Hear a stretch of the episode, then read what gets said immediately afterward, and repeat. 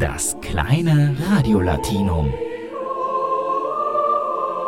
Herzlich willkommen zur 12. Folge Radiolatein im Wintersemester 17/18. Der Anlass für die heutige Sendung war die ACTA-Folge am Montag. Gala-Leserin Josephine M. aus J an der S. schrieb nämlich eine Postkarte folgenden Inhalts. Scheiß linksversiffte Systemmedien. 3 Ausrufungszeichen. Wieso darf der Blödmann das sagen? Ist Prinz William etwa nur Fürst? Nein, mein William ist ein Prinz, ein echter Prinz. Fürst klingt doch nur noch Herzog oder sowas. Da sieht man's doch. Lügenpresse, Lügenpresse. Scheiß Demokratie, unterm Führer hätte es das nicht gegeben. Warte, wir kriegen dich. Da muss ich wohl bei. Gern, Euer Hohlheit, gern will ich versuchen, eure Frage zu klären. Also los und als erstes. Primus ist ein lateinisches Adjektiv und heißt der Erste. Kleingeschrieben, denn da kommt ja noch ein Hauptwort.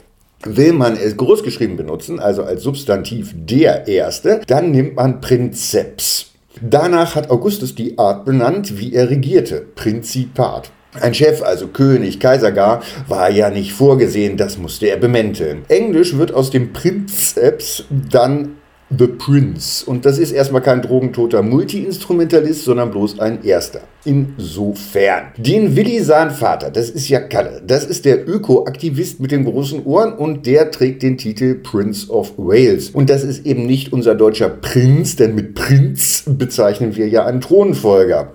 Damit wäre er ja nur der Thronfolger von Wales. Aber nun stellen Sie sich das Unglaubliche mal vor, nämlich seine Mutter stirbt wirklich mal und er käme mal wirklich auf den Thron. Dann erbte er doch eben nicht nur Wales, sondern das, was aus UK, also aus dem Vereinigten Königreich, noch übrig sein wird. Und das ist wahrscheinlich mehr als Wales allein. Der englische Prince ist also nicht das, was bei uns ein Prinz ist.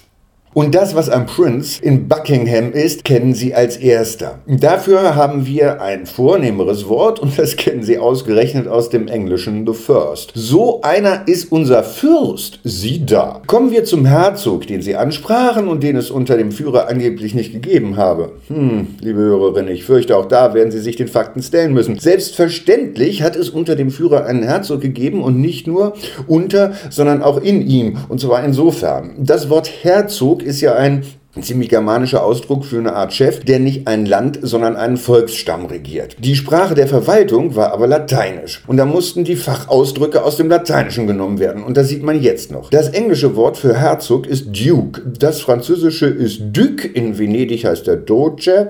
Und alles das kommt aus dem lateinischen Dux. Die Wurzel Duke kennen Sie aus dem Verb ducere. Und das heißt führen. Der Duce war also auch sprachlich ein Kollege vom Führer. Ein Herzog. Auweia. Trotzdem, schöne Woche. Das kleine Radiolatinum.